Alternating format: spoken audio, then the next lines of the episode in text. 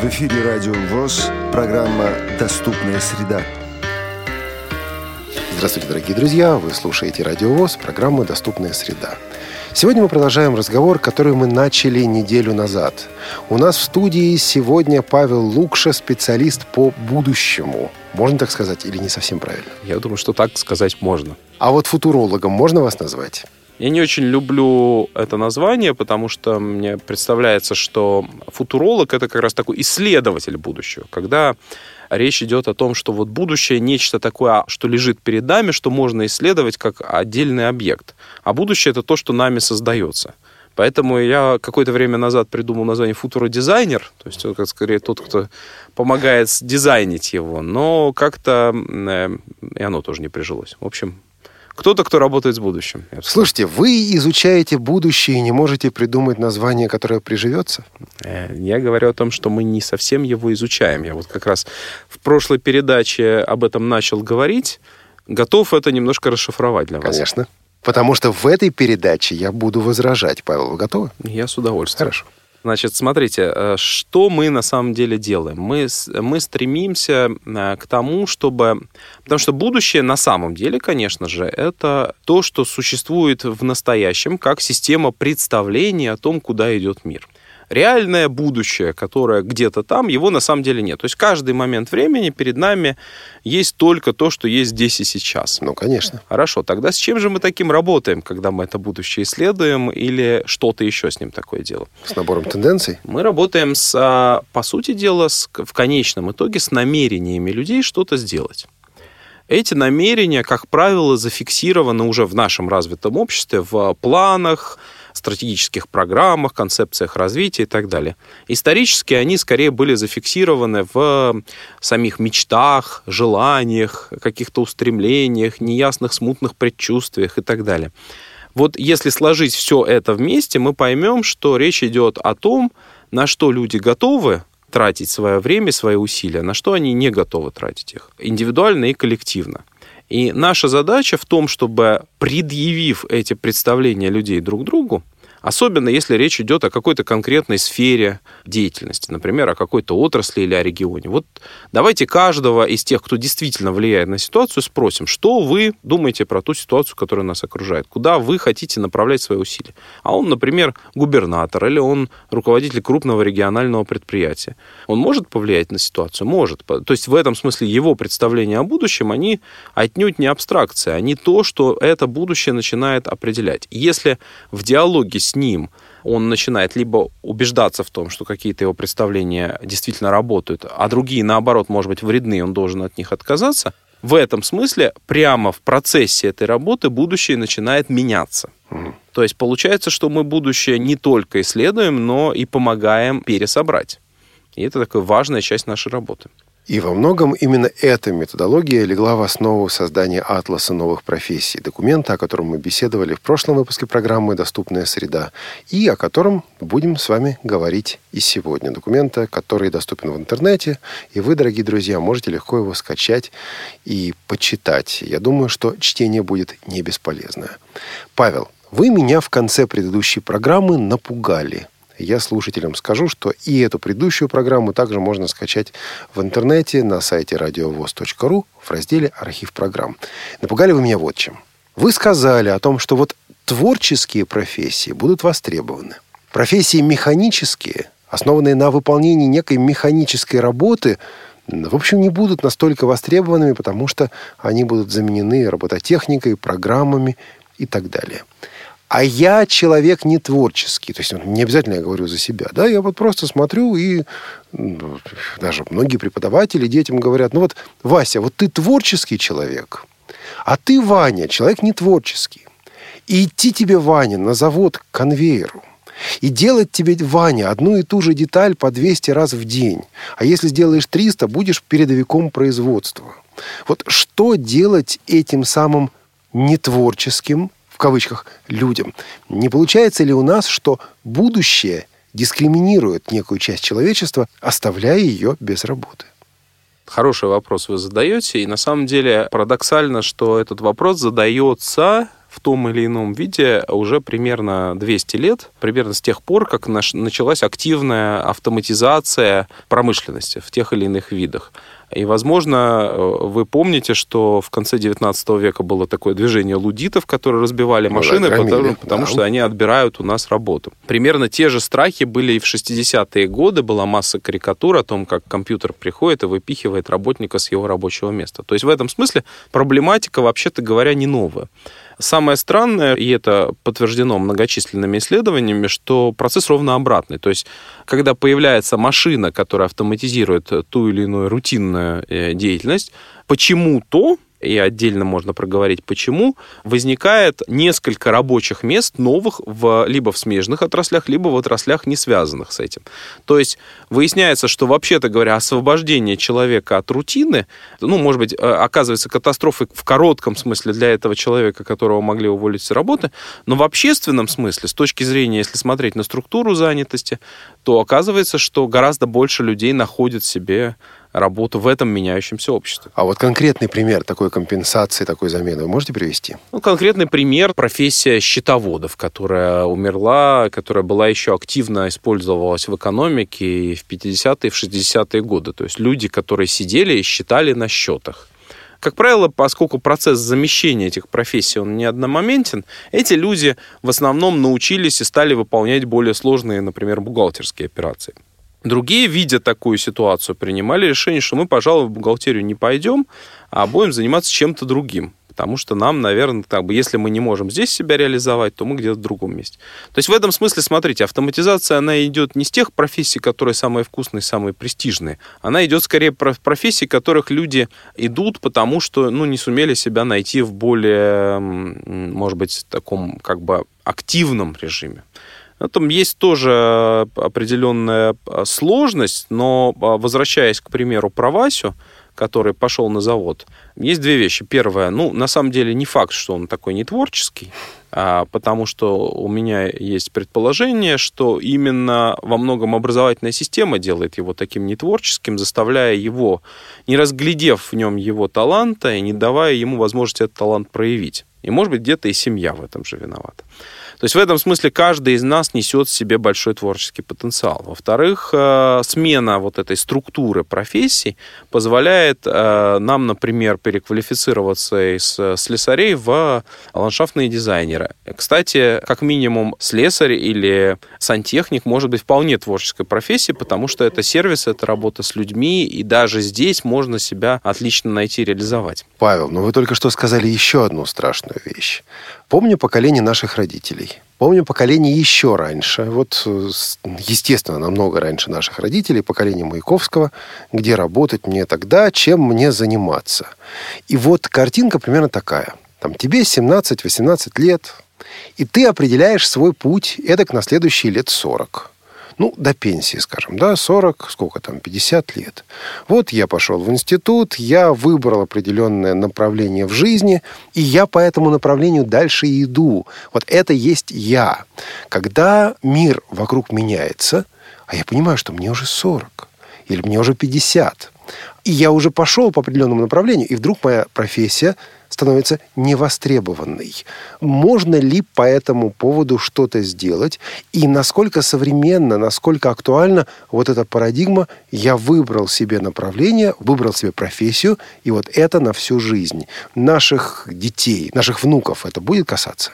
Я думаю, что все меньше и меньше идея о том, что можно на всю жизнь выбрать себе профессию, будет применима даже и к нам самим, не говоря уж о следующих поколениях. То есть по исследованию такой компании McKinsey есть, э, собственно, даже уже индикатор, что в текущей ситуации они, по-моему, брали за 50-летний горизонт, э, что, собственно говоря, средняя смена работ типа занятости в середине 20 века это одна-две работы за жизнь, ну, по типу, да. Подожди, типа занятости. Не, не организация, а не именно орг... сфера да, занятости. Да, да, да, сфера угу, занятости. Так. То сейчас уже скорее человек за жизнь сменит 3, 4, 5, и продолжая тенденцию, которая во многом связана с ускорением всех процессов в обществе и с э, скоростью технического прогресса, они ожидают, что в 20-е и 30-е годы будет привычная идея, что человек 7-8 раз меняет за жизнь тип занятости.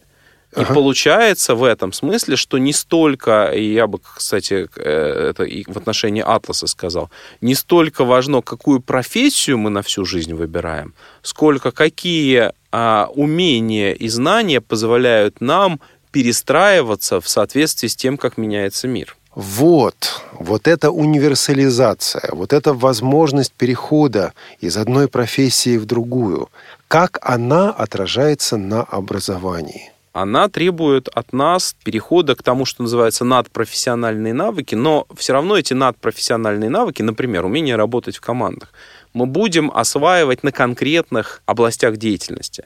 Просто нам будет привычно, что я не только например, инженер в одной конкретной области, а я могу быть, э, я человек с техническим мышлением, который может переходить из области А в область Б, и оттуда в область С, и на самом деле, э, комбинируя свои разные способности, знания и умения, достигать тех результатов, которые мне в данный момент нужны. Ну, в общем, это работает и сегодня. Я уже слышал неоднократно о том, что, в общем, какая разница быть э, директором большой фирмы или директором-менеджером симфонического оркестра. Управленцем Франции это да, первый он... пример, да. Экономисты, которых вы уже упоминали, это такие универсалы, юристы. То есть есть сферы, где эта универсализация уже в каком-то смысле случилась, но та же универсализация сейчас ждет инженерию, например, да, то есть техническую сферу, а за ней на самом деле значительное количество других профессий.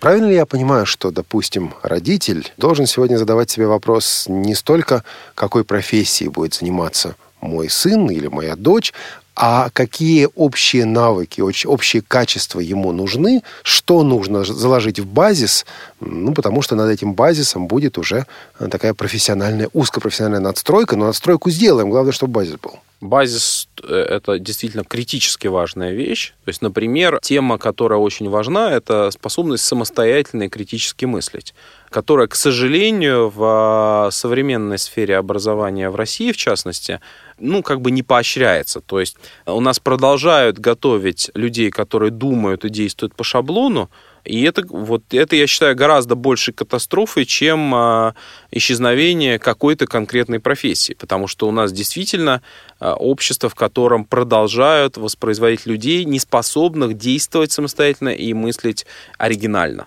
Только у нас или это мировая тенденция? Есть инерция системы образования. И в этом смысле э, эту проблему фиксируют по всему миру. То есть э, связана эта инерция вот с чем. Когда создавались современные системы образования, на самом деле, э, если мы подумаем, им вообще-то не так много лет. То есть школьная система общего образования, ей там немногим больше ста лет. А, в большинстве промышленно развитых стран.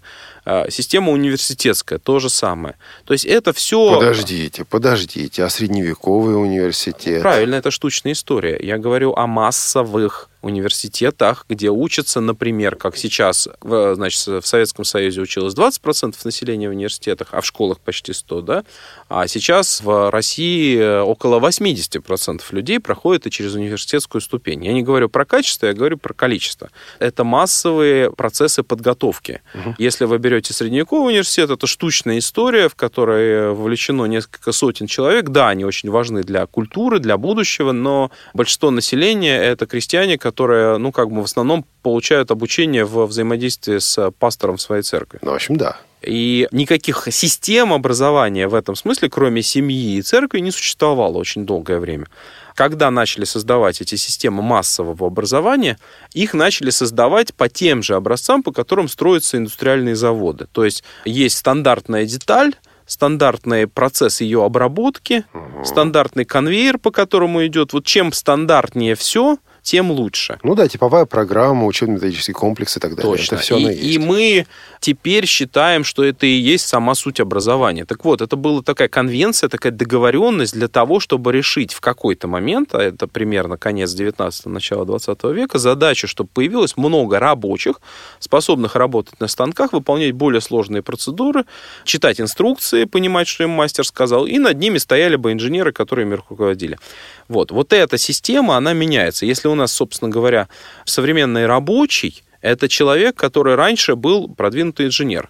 Значит, идет сейчас э, мировые чемпионаты рабочих профессий. Там одна из специальностей, значит, специалист по проектированию 3D-штампов для пластика.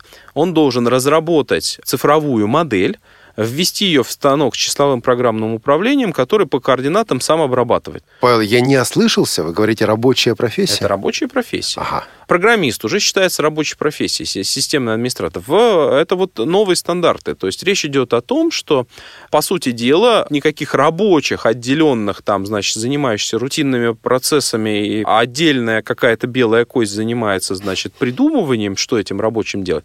Вот этой модели уже в обозримом будущем практически и не будет. Так вот вопрос, зачем тогда нам готовить людей, которым запрещено думать, запрещено выходить за шаблон? Это колоссально, это подрывает, э, на самом деле, конкурентность общества. Мы не сможем рассчитывать на то, чтобы в обществе будущего, в мире, что-то такое конкурентное создавать наравне с остальными. это угроза. Я считаю, больше, чем, допустим, исчезновение отдельных профессий. И мы, на самом деле, э, через Атлас в том числе рассчитывали, чтобы люди об этом задумались, что мир меняется, и что надо адаптироваться к этим изменениям и находить в них свои пути. И все-таки я хотел бы подвести наш разговор к теме вымирающих профессий. Вы назвали счетоводов. Да, действительно, почитаешь старую литературу, почитаешь книги, даже еще 40-х, 50-х годов. Встречаешься с этими людьми, встречаешься с этой профессией. А вот из тех профессий, которые сегодня есть, что с вашей точки зрения, или какие группы профессий с вашей точки зрения лет через 20-30, а может быть и раньше, отойдут в прошлое? Я думаю, что достаточно скоро будут уходить, например, профессия вахтера. Ну как же без как них, же Павел, без вы них? же в Я России понимаю, живете. это же святое, да. Это же, э, а потом это, помните, вы говорили в прошлом выпуске о роскоши человеческого общения. А вот это другое. То есть вопрос в том, что а можно ли нам обеспечить профессию вахтера, да, без... Потому что на самом деле, к сожалению, вахтер очень часто не находится в позиции человека, который обеспечивает роскошь человеческого общения. Есть, например, такая достаточно актуальная профессия для незрячих людей, как оператор колл-центра. Угу. Насколько я понимаю, это одна из э, наиболее массовых сейчас профессий. Ну, в последнее время такие проекты появились. Не знаю, насколько можно ее называть массовой, но да, люди этим занимаются. И что ж, до пенсии не доработают? По всей видимости, нет. То есть то, что мы видим э, происходит уже сейчас, э, причем происходит стремительно, примерно как стремительно происходило распространение мобильных телефонов или тех самых планшетов. Это замещение колл-центров на автоматические системы, а, способные практически всю работу оператора колл-центра выполнять. Они делают это дешевле и в чем-то эффективнее. Если в США вы будете звонить э, в любой банк или в любую крупную компанию, вы будете сначала разговаривать с автоматическим оператором, и только потом будете попадать к людям, которые будут решать ваши проблемы. Ну да, они еще и пытаются отделить вас от этих людей. Они не дают возможность набрать ноль сразу, чтобы связаться с операторами. Вы проходите через одно меню, второе меню, третье меню, и потом попадаете к этому специалисту, который часто говорит с каким-нибудь индийским акцентом, и вы четко понимаете, что такое глобализация. Но это понятно. Но ведь, э, скажем, наши операторы колл-центров не только отвечают на вопросы клиентов банка, например, а и что-то продают. Вы можете себе представить компьютер, который звонит вам и убеждает вас, например, купить воду для офиса. Или эти задачи будут решаться как-то иначе? Ну, я думаю, что и эти задачи будут решаться иначе, потому что даже сфера маркетинга я бы сказал, сфера маркетинга как раз одна из тех, где изменения идут достаточно быстро, потому что клиенты э, меняют свои привычки. Например, если раньше клиент звонил по разным организациям, то сейчас он заходит на некий единый сайт, где он просто находит предложение, наиболее устраивающее его по цене и сервису, и потом уже звонит очень прицельно туда, где он будет покупать то, что ему нужно. Другой... Но там тоже нужен колл-центр. Он же будет звонить в эту организацию. Конечно. Есть другие типы профессий, угу. которые смежны. То есть там тоже люди разговаривают по телефону, но они разговаривают с той самой компонентой роскоши человеческого общения и продавцы по телефону, и, например, такая важная очень, и я думаю, все более будет востребованная история, как а, люди, которые занимаются психологической помощью или так или иначе консультируют по телефону.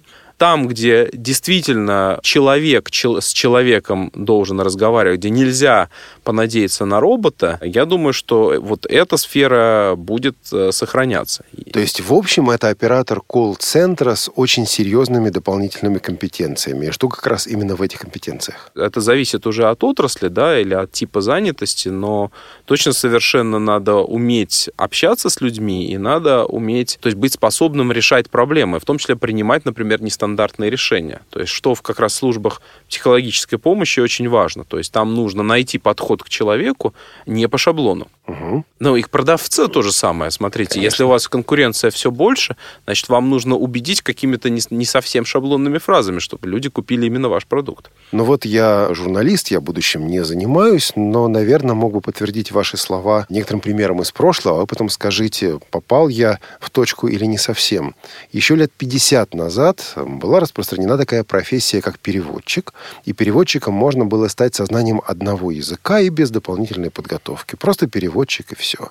Потом стали говорить о том, что переводчик должен разбираться и в некой конкретной области. Медицинский переводчик, юридический переводчик, художественный переводчик, переводчик-экономист. Иными словами, специалист в данной области, который занимается еще и межкультурной коммуникацией, то бишь переводом. Но со временем в последние годы к этому требованию добавилось еще одно. Одного языка мало, надо, по крайней мере, два или три, и желательно языки принципиально разных языковых групп.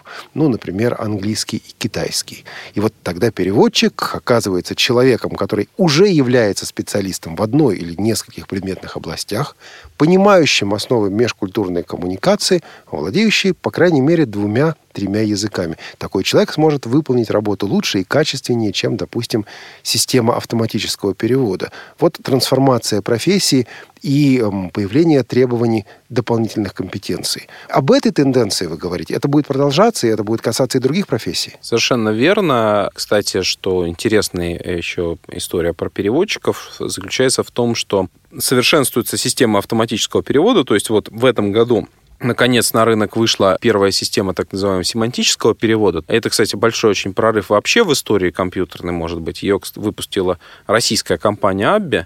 И это история про то, что компьютер наконец-то начинает понимать смысл текста. Угу. Понимать в кавычках. То есть они начинают реконструировать в какой-то своей системе представлений вот эти самые разные человеческие смыслы. Если раньше компьютеры переводили по наиболее вероятному контексту, и часто могли очень сильно ошибиться, то теперь они начинают понимать, а что же там на самом деле имел в виду автор. Пока это словарь где-то у них, по-моему, 70 тысяч, 80 тысяч слов, не очень большой, и, и как бы вот этих смыслов, да, но поскольку такие системы будут активно развиваться, это один из очень важных трендов в э, компьютерной сфере, то переводчики будут, по всей видимости, становиться такой элитной профессией для очень сложных переводов, таких как, например, э, перевод художественных текстов. А массово это будет либо базовый навык для любого специалиста, который работает в отрасли, да, потому что международная кооперация тоже становится для очень многих отраслей даже требованием. И уже получается, что отдельному переводчику просто потому, что он знает язык, э, работу не найти. То есть нужно что-то уметь прошлой передаче вы говорили о профессии преподавателя, о том, что и эта профессия, и этот блок профессий становится все более популярен, поскольку это межчеловеческие отношения, это обучение и прочее. Вы сказали уже в сегодняшней беседе о том, что вот и знания, и преподавание становятся все более универсальным. Я знаю, что многие незрячие люди, многие слабовидящие люди работают преподавателями или ориентируются на то, чтобы работать преподавателями. Вот эта универсализация, как она, с вашей точки зрения, отражается на требованиях к преподавателю, к обучению? Я не могу быть преподавателем всего. Опять-таки, вот это расширение, да, расширение предметных областей, насколько оно касается именно подготовки преподавателей? По всей видимости, будет уходить такой тип преподавателя, который мы в жаргоне называем репродуктор. Или, э, или фонограф, или еще что угодно. То есть такой, такой... Исследователь вырабатывает некие знания, а он потом преподаватель да, просто да, да, переносит просто, это дальше. Да, просто берет, берет стандартный учебник, стандартный решебник и отрабатывает программу, которая едва ли меняется от года к году. Ну да, вот это может сделать компьютер. Да. И человек сам может это найти в интернете. Да. А ведь э, лет, там, не знаю, 50-60 назад, да, учительница приезжает в село, она диктует, люди записывают, а им больше неоткуда это знание получить. Они получают от преподавателя. Сейчас это уже не так. А что дальше? Как изменится эта профессия? Вот. И теперь мы разворачиваем ситуацию и говорим, если учитель не является держателем такого, назовем его, сакрального знания или какого-то любого знания, не имеет этой отдельной такой уникальной статусной позиции, то что же он тогда такое, учитель? Исследователь? Может быть, исследователь, но мне представляется, что самое важное, что он умеет делать, это организовывать определенным образом ход рассуждений, действий, мысли. То есть он облад... вот, вот эта дидактическая, педагогическая компонента сама по себе, сопровождение процесса научения а, оказывается более важна. И мы, допустим, знаем, и наши предки, и мы это знаем, такой факт о том, что люди лучше всего учатся в деятельности люди лучше всего учатся во взаимодействии, когда, например, группа совместно решает какую-то задачу и вместе что-то понимает. Но а, если мы просто отпустим эту группу самостоятельно научаться или самостоятельно взаимодействовать, часто они забредают не туда или теряют мотивацию и так далее. То есть в этом смысле преподаватель следующего шага развития образовательных систем это человек, который может организовывать такие коллективные процессы совместного познания или индивидуального познания. Это ментор, это наставник, который помогает выстроить индивидуальную траекторию. Это то, что мы называем модератор, то есть человек, который умеет организовывать групповые дискуссии. Это игротехники или игромастера, то есть люди, которые могут организовывать специальные обучающие игры, в которых дети или взрослые учатся и понимают что-то именно вот в совместной игре. Это профессии, которые сегодня существуют, но многие на самом деле не имеют представления об этих профессиях. Вы хотите сказать, что из редких профессий они переходят в мейнстрим, вот такие педагоги, такие организаторы, такие фасилитейторы, модераторы, как хотите? Да, я думаю, что э, за такого рода профессиями будущее, и можно даже смотреть это на примере, но, но это не означает, что немедленно все профессора, которые или учителя, которые раньше читали по бумажке, по учебнику, немедленно все будут уволены, на их место будут набраны новые. Но это тенденция, это постепенный какой-то переход. Во-первых, это постепенно, а во-вторых, это происходит в том числе в определенном переобучении их этим новым способом действия. И в этом смысле э, я могу увидеть на сфере образования, которую, вот в частности университетского, которую э, знаю неплохо, что все больше э, интерактивного образования появляется. Оно становится в каком-то смысле постепенно требованием. Павел, вот вам лет через 30 найдется место на профессиональном небосклоне? Или вы посмотрите, да как раз на пенсию пора идти, тем более, что и не вписываюсь? Вот здесь вопрос самый главный к тому, как именно находим мы место на профессиональном небосклоне. Есть один способ, это когда мы ждем что мир нам организует то, что мы хотели бы получить. То есть, например, мы ищем на сайтах работу. А другой способ, что мы сами организуем себе то пространство, в котором мы будем существовать. И в этом смысле это скорее предпринимательская позиция, но предприниматель в более широком смысле. Можно себе предпринимать что-либо в любой области деятельности. Можно в социальной, волонтерской, в научной и так далее. Я поэтому считаю, я в такую позицию занимаю, считаю, что самому себе занятость создать всегда можно будет и организовывать так мир вокруг себя, чтобы мир тоже воспринимал это как важное и нужное действие. Говоря о доступной среде, мы постоянно подчеркиваем в наших программах именно это. Не надо ждать, пока среду вокруг нас сделают доступной. Надо совершать те действия, которые зависят от нас, которые нам под силу, для того, чтобы изменять постепенно, понемногу ту среду, в которой мы с вами живем. Любая профессия может быть доступной, если мы готовы учиться, если мы готовы изменяться, если мы готовы совершенствоваться, если мы не будем ждать, что для нас сделают что-то особое. Я думаю, именно поэтому разговор, который у нас был на протяжении последних двух недель, ну, во-первых, он только начинается о доступности профессии, о доступности будущих профессий мы еще будем говорить, обязательно будем говорить. Поэтому, если у вас есть вопросы, мысли, присылайте их, пожалуйста, по адресу радиособака.радиовоз.ру. Я думаю, именно поэтому, именно эта тема, тема доступности профессии, настолько важна для каждого из нас. Мы можем соглашаться, мы можем не соглашаться. Но есть о чем подумать. Подумать критически. Ведь сегодняшнее выступление Павла Лукши – это ведь не передовица газеты «Правда» советских времен. Правда, Павел? Надеюсь, что нет. Скорее, это пища для размышления. И вот именно так, пожалуй, есть смысл это принимать. Ну, а с документом, атласом новых профессий, можно познакомиться в интернете. И адрес этого документа, ссылку на этот документ мы обязательно опубликуем в анонсе и в описании вот этой программы. Павел, спасибо вам большое за то, что в своем насыщенном расписании нашли время, чтобы посетить радиовоз. Спасибо. Я с удовольствием у вас сегодня побывал. И напоминаю, что сегодня у нас был специалист по будущим профессиям Павел Лукша. Программу вел Олег Шевкун, наш звукорежиссер Анна Пак. Спасибо большое. До новых встреч на радио ВУЗ.